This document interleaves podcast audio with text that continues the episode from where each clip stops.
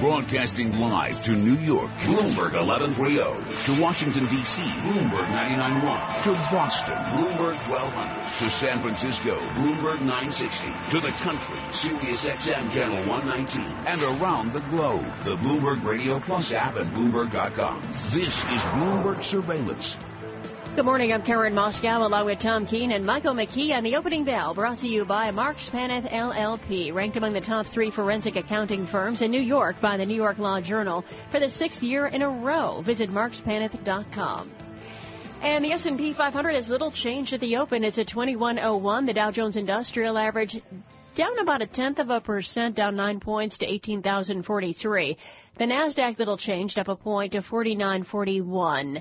And the 10-year Treasury is up 132nd to yield 1.77%. Yield on the two-year 0.76%. NYMEX crude oil down 2.4% or 98 cents to $40.10 a barrel. COMEX gold is down a tenth of a percent or $1.10 to 12.53.30 an ounce. The euro $1.1355. The yen 109.38. Tom and Mike. Karen, uh, thanks so much. 11% out the door. That gets anybody's attention. One of our themes this morning, Intel. Here's David Wilson. Morning, Tom. Intel's actually holding up relatively well at the moment, just down uh, four tenths of a percent.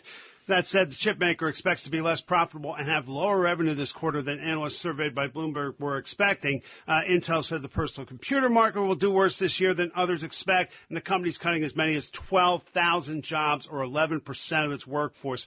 Coca-Cola out with earnings. The stock's down 3%. The soft drink maker's profit only beat the average estimate by one cent a share for the third straight quarter, and sales were in line with projections. Uh, Intel and Coca-Cola both in the Dow Jones Industrial Average. So is Boeing. That stock down two and a half percent. The plane maker was cut to the equivalent of sell from neutral at Bank of America Merrill Lynch. Yahoo up three and a half percent. The web portal's quarterly sales beat the average estimate, even though they fell below a billion dollars for the first time since 2005. Uh, and speaking of deals, which Yahoo is reviewing at this point, you've got EMC up about two and a half percent. Chief Executive Joe Tucci said in a statement that the maker of data storage systems is on track for a $67 billion takeover by Dell. Now, EMC's first quarter earnings and revenue trailed analyst estimates. The numbers look better out of the company's VMware unit, and that stock's up 11%. The software maker's profit and sales for the first quarter beat projections. VMware raised its full year earnings forecast and plans to buy back as much as $1.2 billion of stock this year. One more for you. One more. Lexmark International up 10%. The printer maker accepted a $3.6 billion takeover offer from a group headed by China's Right. Apex Technology, a producer of printer cartridges. David Wilson, thank you so much. Mike, I got good news. The dreaded Yankees are the only, this is the one day of the year I like the dreaded Yankees. They're the only thing between last place and the Boston Red Sox.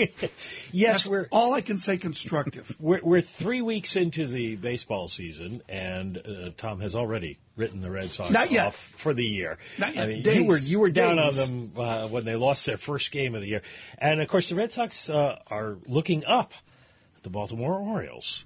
And for that, uh, we give uh, congratulations, at least to, so far in this young season, to the chief operating officer of the team and the man who uh, basically runs the franchise on the business side, John Angelos. Thanks for uh, joining us today. Um, what is the state of baseball in terms of uh, of the business side? Mike, Tom, thanks for uh, having me here. It's a it's a pleasure to be back at Bloomberg. Uh, I think it's my second or third time. Yeah, uh, yeah. you- you're you're going to become. Um, this is we're going to paint the studio orange. We're- black. Yeah. Well, the last time I was here, I It's think not a big deal. Mrs. Yorkie was here a lot. last time I was here, we were on the way to winning the division title. So hopefully, this will have the same uh, kind of impact on our on our I, organization. you win the World Series, Tom and I get rings, right? Because it's, you know, we're the good luck charms. Well, a couple of rings each, Yeah. actually, friends and family rings. Um, you know, I, I love being at Bloomberg, if for nothing else, not just because it's prestigious, but because you guys feed the guests so well here. this elegant campus at uh, at your complex is lovely. So, uh, the state of uh, the state of uh, uh, the business in Major League Baseball, I think, um, you know, baseball's model is a different one from football, basketball, hockey. We are a very low price point, high volume industry that really welcomes everybody under a big tent and says we have a lot of games, we have a lot of seats, and we sell about 75 million tickets a year, which is far, far more than the other three major sports leagues combined. So we're an event-driven business, and our goal is to grow that 75 million, which is we've been in that 70, 75 million tickets for the last five years, seven years. We want to grow that to 80, 85 million over, as part of a long-term marketing plan.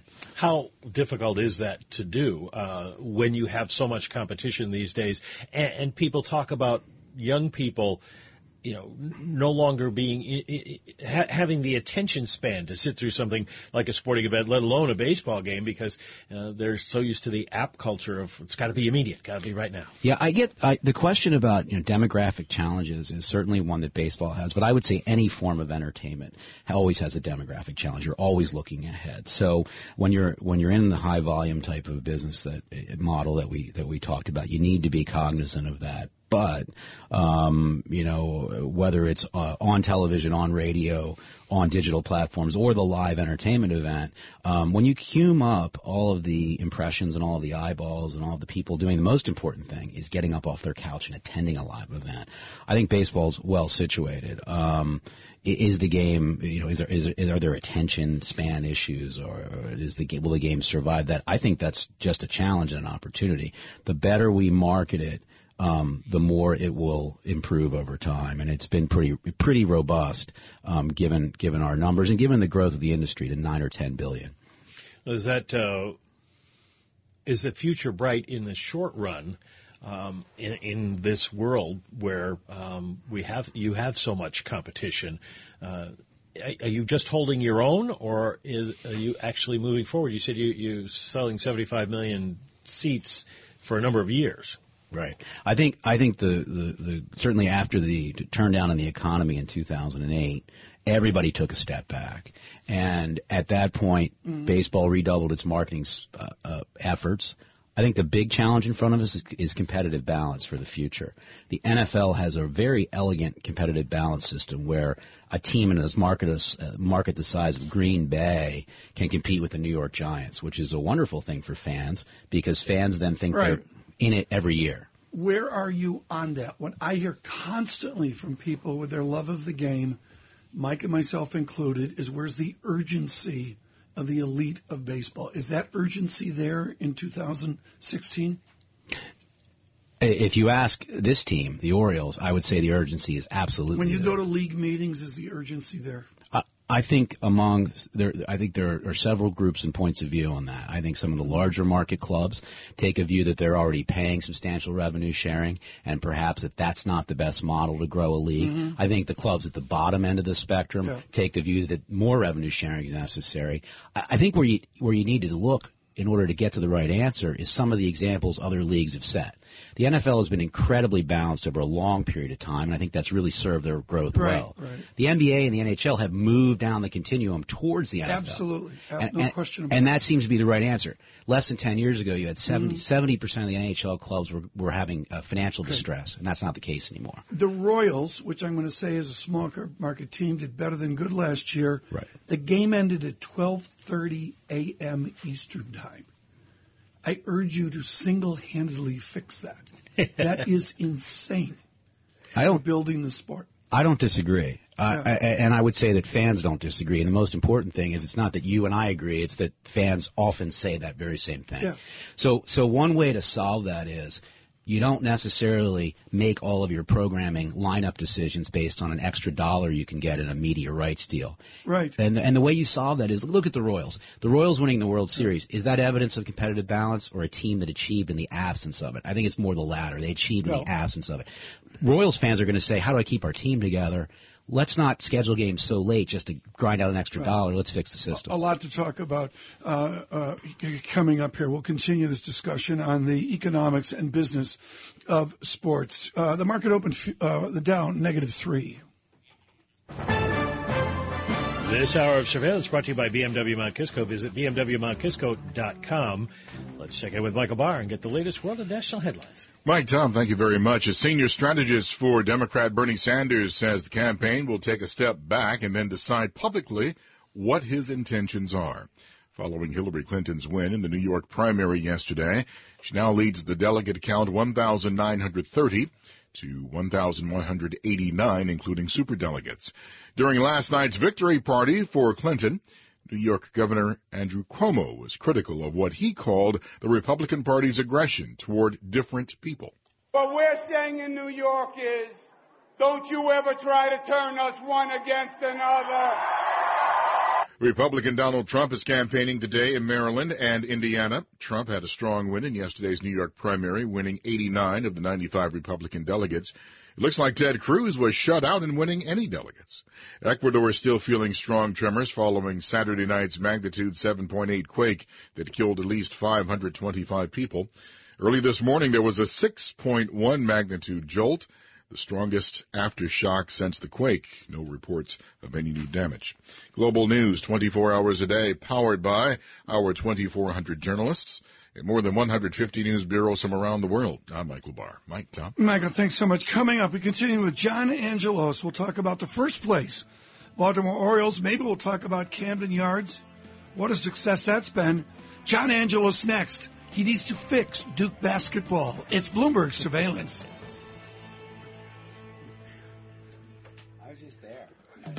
Bloomberg Surveillance brought to you by Bentley University's PreparedU Project. Are millennials ready for the workplace? The PreparedU research study has answers that might surprise you. Visit bentley.edu slash prepared to download an infographic overview.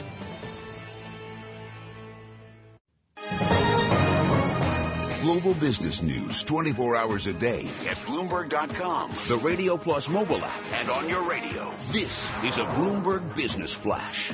And I'm Karen Moskow. This update's brought to you by New York Community Bank and New York Commercial Bank, the NYCB family of banks. Bank with confidence anywhere you see the NYCB logo. Visit nycbfamily.com.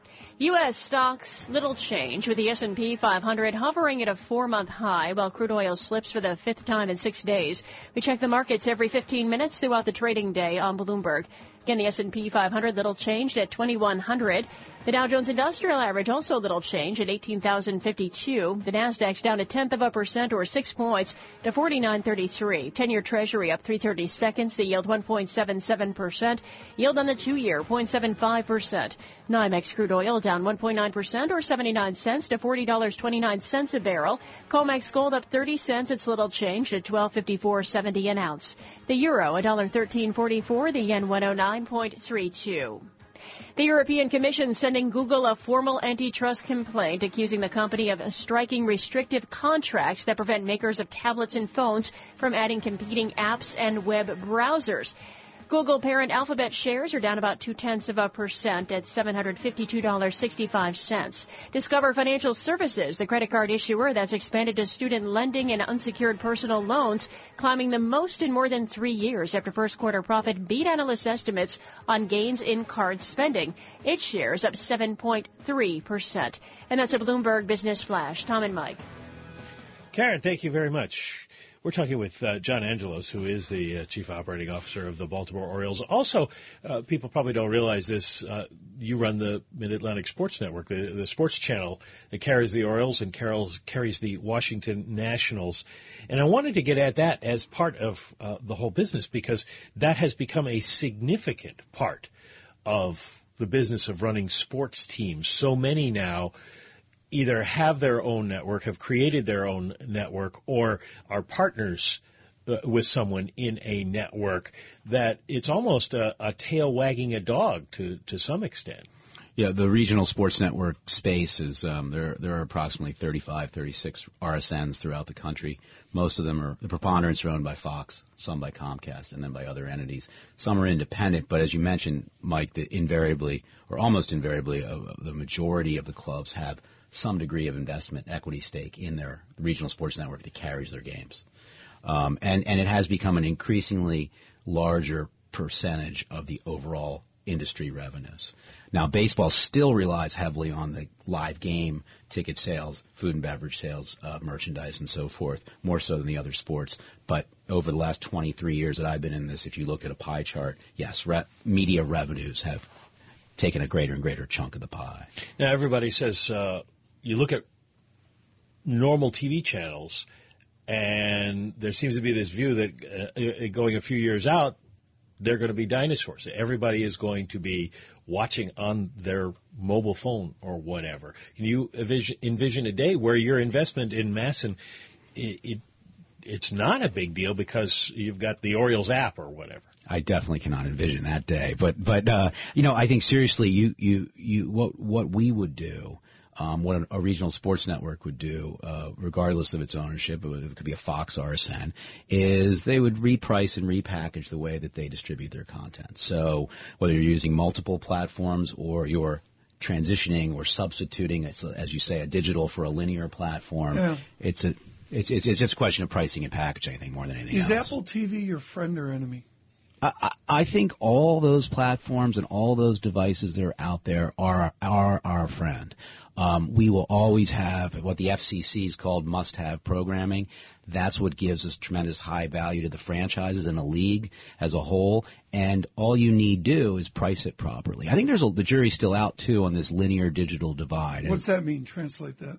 Well, I think if there's a there's a book out recently, uh, a television is the new television, and it talks about yeah, yeah. the the triumph of of traditional platforms over digital ones. And I think the the issue of what platforms will come to the top or will retain their preeminence is going to be a function of what's the most efficient way for the consumer to buy their content. Today, if you get a high speed broadband internet connection, it'll cost the consumer $60 a month. Add one service to that, Netflix, $12, $13, let's see, call it 10 even. Add a Hulu, add, add a sports. And you're there. And you're pretty much there. Why not I just agree. buy the bundle and then go through a gating and authenticating process to uh, allow the consumer access to additional platforms?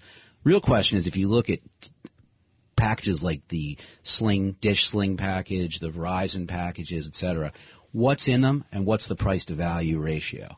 That's, I think, going to be the answer as to how we ultimately distribute. But I think sports is going to be very well positioned, irrespective of how that unfolds. Well, as people cut the cord, how do you make sure they're including you in what they have? Well, in in a, in a bundled model, in, in, the traditional pay television model, that is absolutely going to be a question for us to resolve. Now, in a direct to consumer model, I think you're going to have a much higher price point, and there'll be a, there'll be a lot of shakeout for the industry. There'll be networks that go out of business and employees in the TV space that will won't have jobs, and that'll be transitional um, and, and unfortunate, I think, because I think the package today is very robust, but where I think you'll see most of the loss will be in more niche programming. Mm-hmm uh, arts and entertainment, um, uh, cultural programming, minority program, women's programming, and and I think that would be a tremendous a tremendous loss to the system. Yeah. I, I think those types of programming make the bundle a good bundle for society. I mean, Mike, uh, all I can do is, is look at what I see at home, and the answer is sports is the only thing that binds us to traditional media. It's sports. That's it. I mean, the rest has been taken over by Amazon Prime or Apple Movies or or, or whatever. But uh, from from yeah. many people, it is That's must have. But uh, what's the best model? You have the National Football League. They sell their games on a national basis to the television networks. Baseball hasn't done that. You retain your own local broadcast rights. Is that likely to continue? Well, I think baseball's done a, a combination. Baseball has, at the national level, taken its uh, all-star game and postseason packages and broken them into sub packages and sold them in rights agreements to major networks, ESPN and Fox and others. Um, at the regional level, we've also um, sold our rights to RSNs, but in many cases, as we talked about, there are equity stakes in those RSNs. Um, the NFL does a single national package. It's really a different, you know, a different way that they monetize it. Um, I don't see baseball going to that uh, for a lot of really good uh, uh, uh, economic reasons, but as a practical reason, there are clubs that have signed long-term deals for decades out into the future at the RSN level.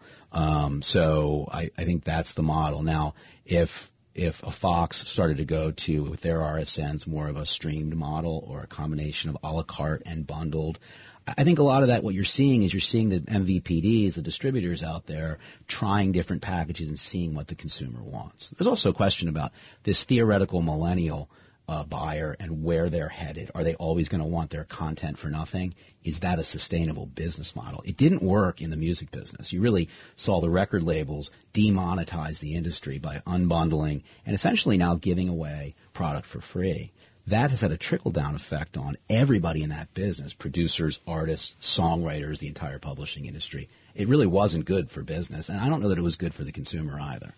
Well, if you don't. Uh, if you retain your own broadcast rights, and that's a significant part of your revenue, then how do you get to the revenue sharing model that you're looking for to even out competition?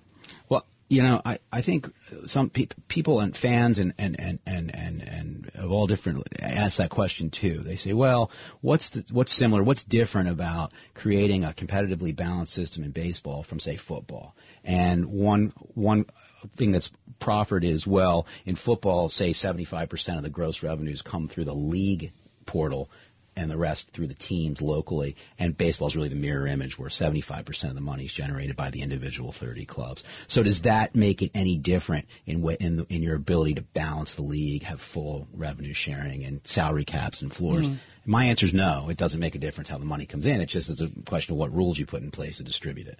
Uh, Carl Bialik over at 538, uh, great statistic blog, great, great um, value all in all. Average length of a game. The chart is stunning. The Orioles have been leaders in that. I looked at a team chart. The Rays, I guess, are the worst team in terms of slow motion a game. It's gone from the good news was 170 minutes, and it's spiked right back up over 11 years to like 185 or 188 minutes from one source. Do you see any improvement in what I remember as a kid when Dizzy Dean was the announcer? John's looking at me like, God, he's that old. I remember the Orioles. I do not remember the Orioles when they were the St. Louis Browns. Full disclosure. Where are we on speeding up the game and not doing the Nomar Garciaparra? I got to fix my gloves. Well, I, I think first, let me see. My brother Louis and I used to play Earl Weaver uh, a baseball on the computer and, about 20 years ago, and Dizzy Dean was one of the pitchers. So, um, if, if for no other reason, I know a lot of those uh, uh, uh, players from the, the rich history of Major League Baseball. Um, so it's nice to hear that name. Uh, you know, I think that the, there has been an effort to speed the game up. Um, I, I think that's a good thing. I think fans like it. Um, I, I, I, I would also, though, I would prefer a game uh, that you referred, the era that you refer to, where games moved along more quickly. I think most people would. Uh, on the other hand, I, I don't think I want to commoditize the games. I hope we don't commoditize the games so much that it becomes Okay. only about only about the No. span of time, not about the quality. Of Out of time. Come back if you're in first place May 1st. I like that idea because it's great therapy to speak to a winner. Good morning, Bloomberg 1130 New York. Good morning, Bloomberg 1200 Boston. John Angelos of the first place 99.1 Baltimore Washington, Arios Baltimore. in Bloomberg 99.1 FM.